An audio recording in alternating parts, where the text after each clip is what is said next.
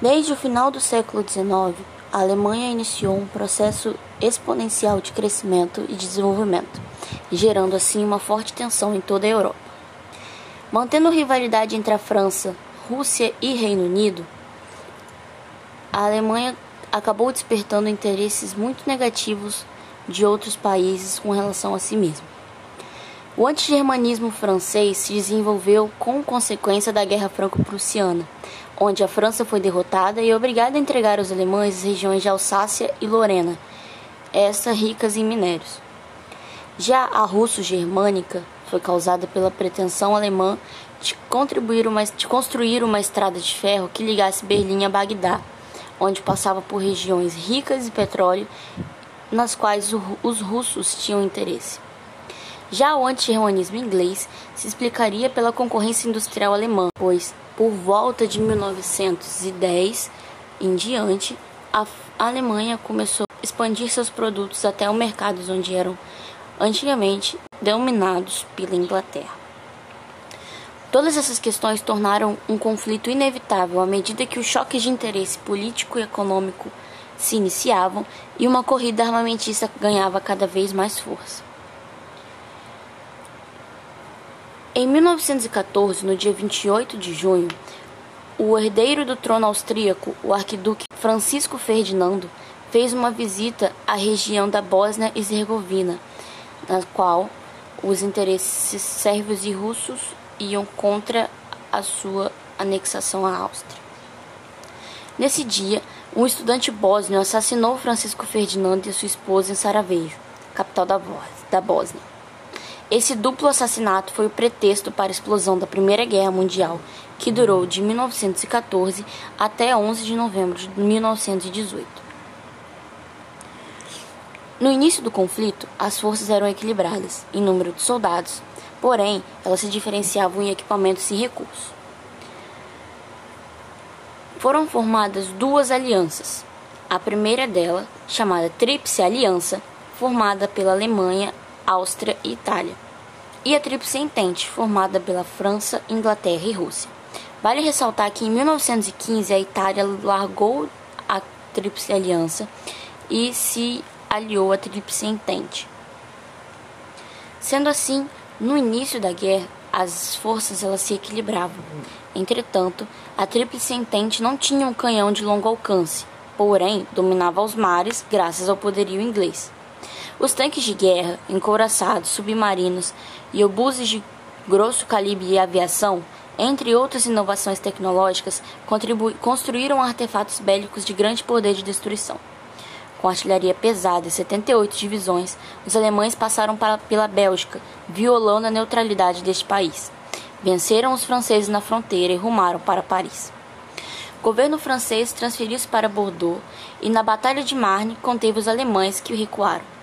Depois, os franceses e alemães firmaram posições cavando trincheiras ao longo de toda a frente ocidental. Protegidos por arame farpado, os exércitos se enterravam nos buracos, onde a lama, frio, ratos e o tifo mataram tanto quanto as metralhadoras e canhões. Este momento do conflito é chamado de Guerra das Trincheiras. Em 1917, os Estados Unidos, que se mantiveram fora da guerra até então, Apesar de emprestar capitais e vender armas aos países da Entente, principalmente a Inglaterra, também declararam guerra à Alemanha. Nesse mesmo ano, a Rússia saiu do conflito por conta da Revolução de 1917, que derrubou o czar e implantou o regime socialista. Embora a Alemanha continuasse sofrendo sucessivas derrotas e seus aliados tivessem se rendido, o governo alemão continuava na guerra. Esfomeado e cansado, o povo alemão se revoltou e os soldados e operários forçaram o Kaiser a abdicar. Aí então, formou-se um governo provisório e foi proclamada a República de Weimar. No dia 11 de novembro de 1918, o novo governo assinou a rendição alemã. A Primeira Guerra chegava ao fim, mas a paz geral só foi firmada em 1919 com a assinatura do Tratado de Versalhes. Entre os termos do tratado estava a cessão de regiões do território alemão para as nações sufreiriças. A Alemanha perdeu suas colônias africanas e a República de Weimar foi obrigada a aceitar a independência da Áustria. Igualmente, teve que pagar uma indenização de 33 milhões de dólares pelos prejuízos causados pelo conflito. Os termos foram considerados humilhantes até então, e assim a Alemanha terminou a Primeira Guerra sendo humilhada, falida e bem longe de ser o império na qual ela estava, estava sendo construído antes do início do conflito.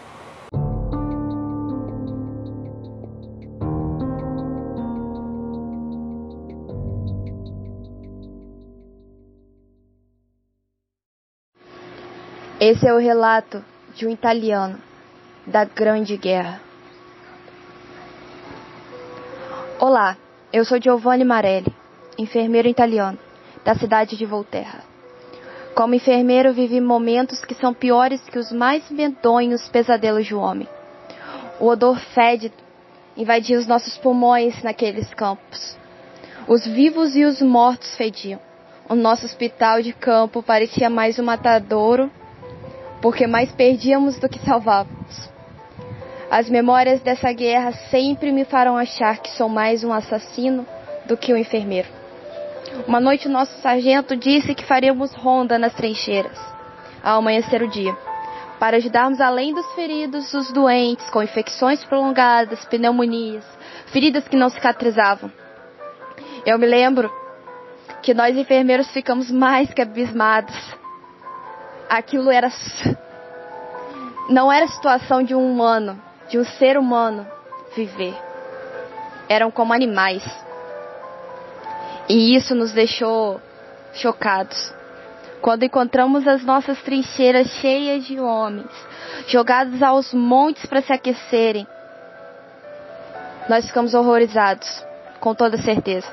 Quase não os diferenciávamos dos montões de corpos a serem enterrados foi a pior batalha da guerra para nós.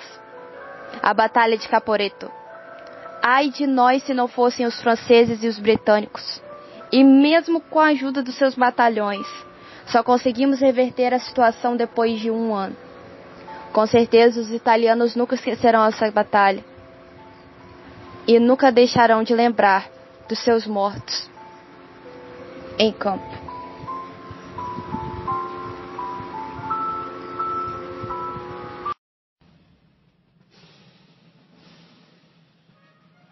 Bonjour, meus amigos. Meu nome é George Lewis e eu servi a França. Nascido em Marseille, trabalhei como merceneiro na oficina de minha família até os 18 anos. Lembro-me quando os mensageiros passaram nas ruas convocando a todos os homens, até mesmo aqueles sem experiência, a se juntarem ao exército francês. Foram dias muito difíceis e de intenso preparo. Confesso que muitas vezes pensei em desistir, mas a vergonha de desonrar minha pátria e principalmente minha família seria muito pior. Ter sido um granadeiro nos campos de guerra com certeza não foi uma tarefa fácil, mesmo estando preparado para isso. Vi muitos dos meus serem abatidos pelas mãos dos alemães, outros morrerem de sede, fome ou até mesmo congelados. Ao fim da batalha, muitas mulheres estavam viúvas e muitas crianças órfãs de um pai. O dia de glória estava por vir, e o estandarte, mesmo banhado a sangue, se reergueu.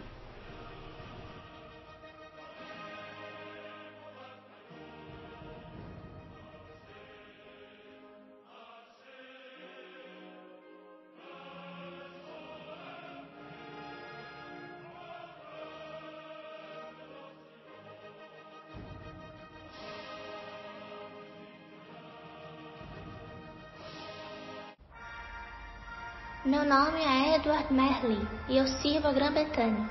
Eu sou do Condado de Devon.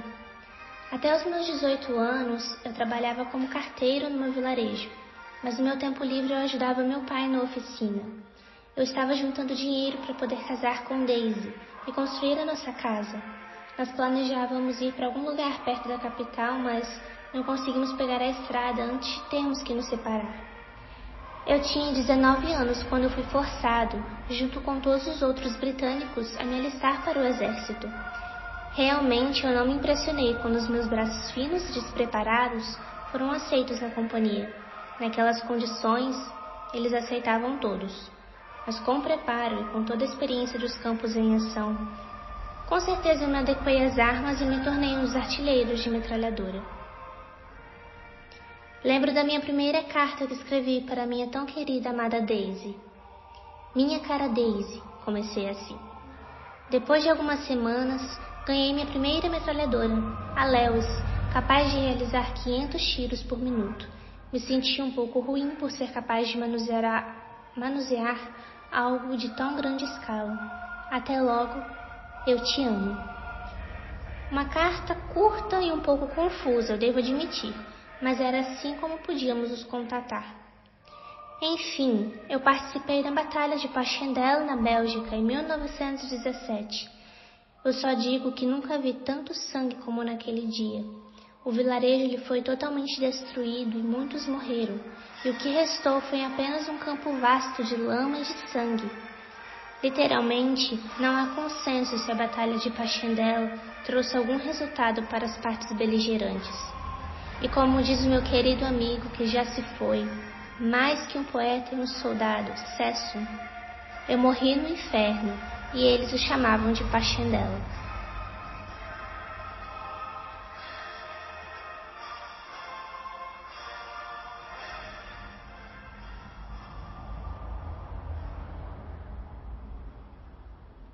Estou vindo aqui para contar sobre mim, em uma tentativa de fazer a Alemanha visível nesses novos tempos. Me chamo Klaus von Schneider e fui um aviador alemão na Grande Guerra. Tenho 25 anos e quando a guerra começou, eu tinha 20. De família nobre, sempre tive apreço pela aviação. Quando me alistei e expressei meu desejo, com alguns contatos de meu pai, consegui ingressar no corpo aéreo. Em um avião de tripla asa, abati muitos soldados inimigos, estivessem eles no ar ou em terra firme. Meu veículo me permitia visualizar as trincheiras de cima, o que me possibilitou ver todo o estrago que a aliança fizera. Nós, alemães, queríamos apenas crescer e ver nosso país prosperar, assim como os outros já haviam feito. Fomos vítimas de uma série de ataques nos quais o nosso único objetivo era crescer, e a guerra foi iniciada. Milhões de inocentes soldados mortos por governantes que só sossegaram quando levaram tudo o que tínhamos. Ficamos sem terras, sem dinheiro, sem minério. O lado ocidental faliu meu país sem se importar com as vidas. Nós lutamos o quanto pudemos. Apostamos até nossas últimas fichas. Mas a vitória foi dos gananciosos. Nós perdemos tudo. Fomos humilhados por eles e ainda levamos a culpa. Eles nos chamam de assassinos, orgulhosos. Não tenho orgulho das vidas que tirei apenas orgulho de tentar defender meu país de pessoas tão mesquinhas e prepotentes. Eles não pararam enquanto não dizimaram nossas chances para nos reerguermos.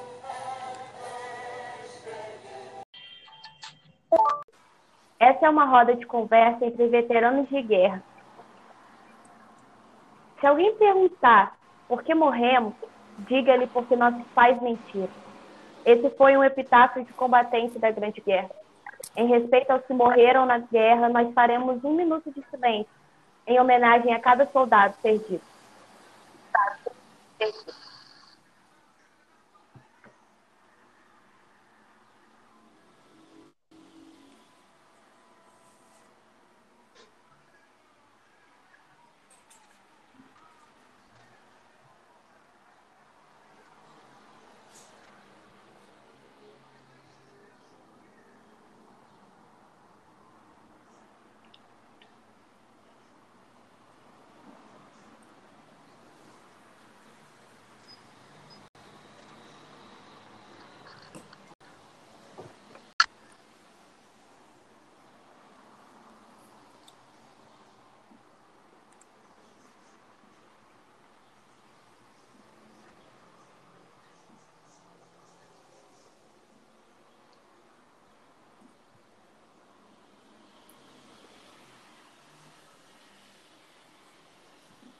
Minuto encerrado.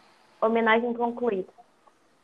Para começar, hoje nós relembraremos nossos momentos em campo. No meu caso, os momentos nos hospitais. Se é que podemos chamar aquilo de um hospital de guerra. Mas enfim, hoje teremos um francês, um britânico e um alemão. E eu, que sou apenas um dos poucos italianos que sobreviveu. Mas queremos ouvir as opiniões do que hoje eu posso chamar de amigos, não é mesmo? Ou será que vocês ainda estão armados e prontos para a guerra? Para mim, amigo não abandonou a aliança um ano depois. Bom, se nós matamos um, somos considerados assassinos. Mas se matamos milhões, nós somos considerados heróis, não é, alemão? Acalmem os ânimos, britânico e alemão, por favor. Nós não estamos mais em um campo de guerra. Senhor francês, George Lutz, diga-me, o que o senhor acha das alianças militares que cada um de nós fizemos? Acha que realmente beneficiaram os nossos países ou nós tivemos algumas desvantagens? Me lembro como se fosse ontem. Antes de tudo começar, vivíamos a bela época. Nós estávamos realmente felizes. Paris estava em seu auge, a Torre Eiffel e o Museu das Luzes. Me lembro de ouvir também que as luzes haviam se apagado na Europa. Nossa aliança com certeza foi necessária. A Alsácia-Lorena nos foi tomada de forma humilhante. Não quero que pense nisso como uma vingança, e sim como justiça. E a Inglaterra se mostrou disposta a nos ajudar. Já unidos, tivemos que pressionar a adesão da Rússia, que acabou cedendo. Com a maior tropa marítima da época e com o território russo que se concentrava em local estratégico, isso nos dava uma vantagem. Sabíamos que algo grande estava por vir, por isso começamos a nos armar, fazer tanques e metralhadoras. E quando houve o assassinato do arqueduque Francisco Ferdinando e sua esposa, vimos que lutar já era inevitável. Bom, esse barril de pólvora com certeza é culpa de Sérgio, não é mesmo? Sendo um granadeiro francês, em meio ao caos que foi a Grande Guerra, era isso ou todos nós morreríamos. Podíamos, por exemplo, estar nas trincheiras a jogar cartas e o nosso parceiro morrer de repente num bombardeamento. Acabou, morreu. Os que ali estavam não davam importância extraordinária à perda de alguém. Era uma vida impossível. Tínhamos piolhos, não nos lavávamos e no inverno a trincheira era um amontoado de lama. Éramos mais de 800 homens e só cerca de 100 regressaram. Disseram-nos que iam cortar as comunicações dos alemães e que ficariam muitos poucos alemães depois dos bombardeamentos. Mas o que fizeram foi proteger-se nas trincheiras. Quando o bombardeamento acabou, saíram, montaram as metralhadoras e dizimaram os nossos.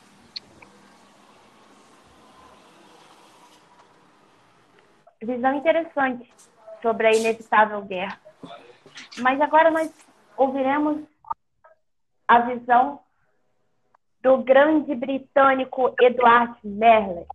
Me fale, como, como você acha que essa guerra começou e você acha que ela realmente acabou? Qual é a sua visão de britânico desse conflito? Primeiramente, quero agradecer ao elogio.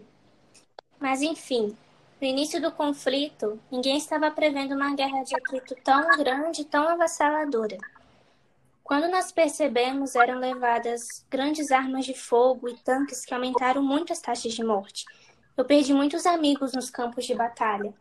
As armas mais usadas nos campos foram fogo de artilharia, fogo de metralhadoras, fogo de rifles e gás venenoso, e também muitas outras mortes ocorreram em outros combates. Em 1914, em novembro, o Império Otomano ele declarou um jihad militar. Imagina uma guerra santa em meio a uma guerra militar, ainda mais contra a França, a minha Inglaterra e a Rússia. Mas enfim, eu fui um artilhareiro nos campos de Passchendaele e lutei em condições horríveis. Nós tivemos que lutar contra os ataques alemães, que tinha o objetivo de avançar na Bélgica. O bombardeio foi bem intenso. Sangue para todos os lados e eu lembro como se fosse ontem. Nós lutamos apenas para ganharmos 260 mil alemães e 8 quilômetros. Foi uma das maiores futilidades que vivemos na guerra e ainda assim nós soamos como grandes vitoriosos.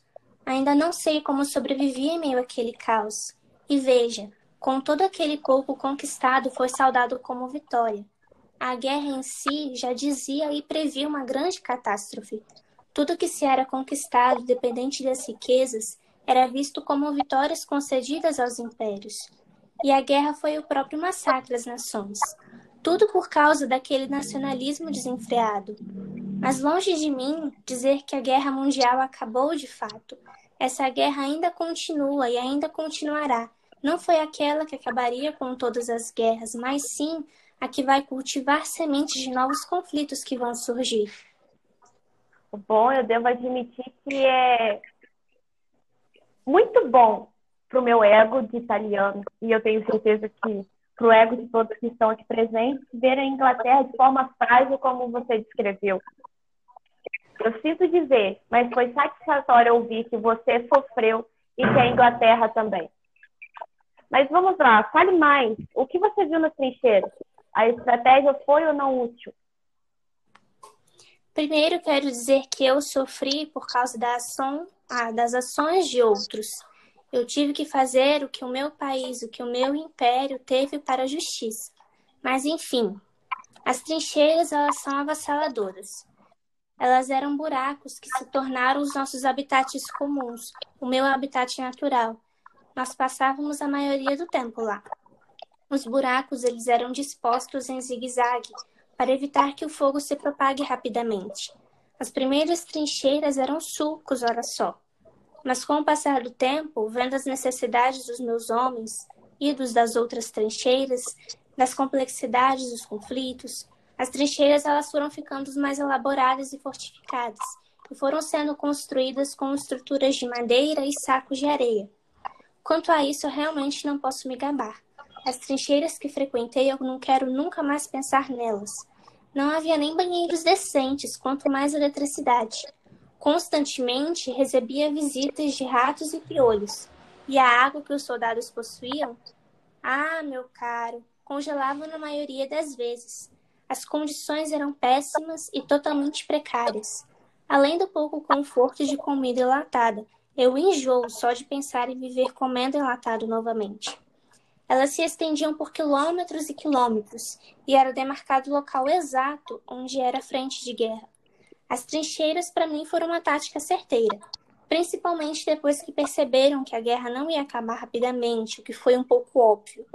Não sei quantas vezes eu desviei de balas e ataques à minha distância. E eu tenho que confessar, infelizmente, os alemães eram bons atiradores até, mas eu perdi companheiros para gás venenoso em segundos. Na verdade, eu não sei se eu desviei mais das balas inimigas ou dos cadáveres que nasciam do chão. Em épocas de calmaria, chega até ser engraçado dizer: eu e os meus companheiros, isso aconteceu em todas as trincheiras, é claro, mas nós vivíamos como uma grande família, de homens porcos e imundos devido à sujeira e imundície. Nós jogávamos baralho, escrevíamos para familiares, para as nossas garotas, mesmo que nossas cartas nunca chegassem ao destinatário devido à constante censura que crescia ainda mais, mas sempre estávamos preparados para nossos inimigos. Nós nunca descansamos. Nós temíamos pelas nossas cabeças. Antes era elogiado a coragem daqueles que iam para a guerra enfrentar as trincheiras, mas a realidade é outra. Nós que vivemos nisso não passamos de pobres coitados do fronte. Bom, depois de tudo isso que os nossos países nos fizeram passar, nós ainda temos a capacidade de dizer que o defenderíamos até o fim. É incrível acreditar como nós ainda amamos a nossa pátria, não é mesmo? Mas ainda sobre as trincheiras, já que o nosso amigo Cláudio está tão ansioso por falar e com certeza detonar a Inglaterra, nós sabemos e vimos que as trincheiras alemãs eram bem melhores do que as de todos. Como você descreveria a trincheira de vocês? Olha, eu não tenho prioridade para falar sobre trincheiras porque eu não estava nelas, porque eu estava no mar. Eu era um aviador e nós víamos tudo, tanto quanto vistos, porém não conseguíamos ver dentro das trincheiras. E depois que eu saí da guerra, eu voltei para o interior com ele e desde então não tenho tido contato até ser por um traidor italiano e pelos meus maiores inimigos de conversa. Nós não somos mais inimigos e não podemos mais nos tratar como traidores, querida Deus. Todos nós sofremos, aceite isso. Mas já que você disse que é um aviador, vamos lá. Aviador da ambiciosa Alemanha. O que você acha que derrubou muitos batalhões? Ou você não pode nos dizer isso porque você só fazia um mapeamento do campo de sangue? Eu bombardeei tantos campos quanto pude. Como von Richthofen fez. Você deve ter von Richthofen, foi o mais famoso, famoso Barão Vermelho. Nós bombardeamos tanto quanto pudemos. E eu acredito que foi graças a um, alguns ensinamentos dele que nós conseguimos detonar, literalmente, muitas trincheiras e muitos campos inimigos. Eu não consigo dimensionar ou contar, mesmo relatar quantos campos bombardeei. Quem diria que nós veremos, veríamos um britânico não se gabar da guerra e um alemão dizer que ou se colocar como vencedor da guerra porque ele não pode contar quantos campos ele bombardeou. Coisas que nós só veríamos numa roda de conversa com veteranos. É incrível, é incrível. A vida surpreende a todos como, como vencedor da guerra, até muitos, nós, de, de nós sabemos que a Alemanha só cada nessa guerra. E a guerra só acontece por prepotência de vocês que declararam guerra a gente. Então, eu declaro vencedor, infelizmente. Mas não distorça minhas palavras, por favor. Eu não posso, eu não posso, você não pode me acusar que eu estou distorcendo as suas palavras, porque você mesmo disse que não lembra nem quantos campos bombardeou você não lembra das estratégias, porque foram muitas, você que está se colocando nessa posição. Mas que eu, como mediadora, dou fim a esse assunto e agora nós conversaremos a respeito do Tratado de Versalhes. E eu peço que respeitem isso. Vamos lá. Mesmo posando ao lado dos vencedores, esse tratado não nos favoreceu tanto quanto dizem por aí. O meu país, principalmente, saiu completamente frustrado desse conflito, porque o que nós perdemos na guerra não foi reparado. Todos aqui concordam com esse tratado? Será que valeria a pena lutar por mais ou por menos? Bom, o tratado não deveria ter dado a justiça melhor para aqueles que tiraram vidas inocentes, que fizeram milhares de famílias pagarem por crimes que não cometeram. Palavras não são suficientes para dizer quantos corpos essa terra esconde. Entretanto, nenhum tratado de paz do vencedor contra o derrotado é justo, porque não existe guerra justa em mundo nenhum. Bom, eu tenho que concordar com o britânico dessa vez. Vamos ver agora a posição do francês. Por favor, senhor John, diga-nos qual a sua visão do tratado. Nós perdemos muitas vidas com essa guerra. O Tratado de Versalhes foi um ponto de luz no nosso caminho. Nós conseguimos restituir nossos territórios e agora estávamos livres para evoluir. Mas mesmo assim, estávamos marcados de sangue pela perda dos nossos. Mulheres estavam viúvas, crianças órfãs de um pai. Era muito triste. Senhor Alemão, o senhor tem a liberdade para falar somente necessário.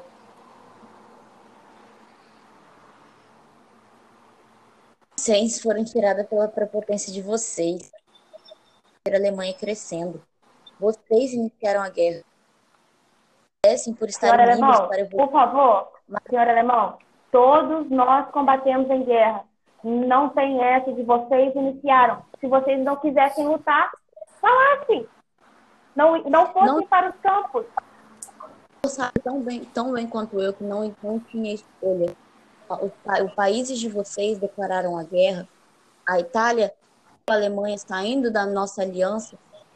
E eu não que é culpa dos senhores. Estou dizendo que é culpa dos governantes do país. E, querendo ou não, iniciaram isso porque não aguentaram crescer. Por uma injustiça. O tratado atou nós, os nossos pés. Como acham que vamos nos reerguer? praticamente impossível que isso aconteça, pelo menos não por agora. Estamos tanto a corda inglesa que ela e seus aliados têm levante novamente contra ele.